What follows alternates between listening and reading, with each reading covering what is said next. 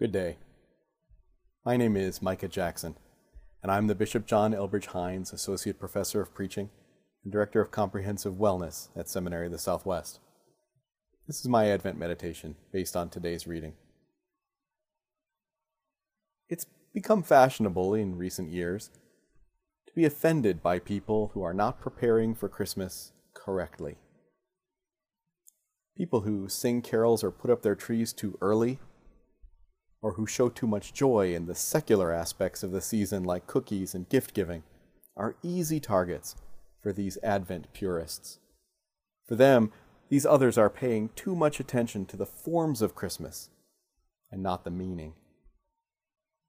The prophet Isaiah is angry too, but for another reason.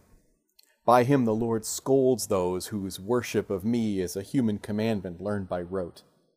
In other words, God is not pleased by anyone who comes to worship with the belief that they know how it should be done, even the Advent purists. The prophet promises that God will again do amazing things with this people, shocking and amazing.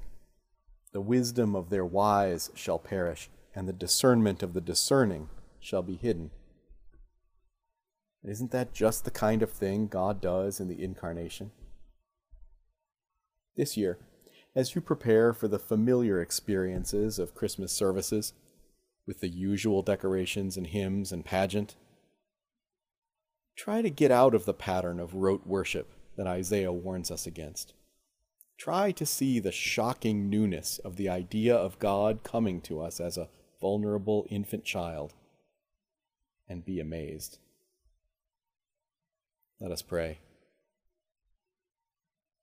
Holy God, help us to come to you this Christmas with joy, wonder, and amazement in all you do for us. In Jesus' name, amen.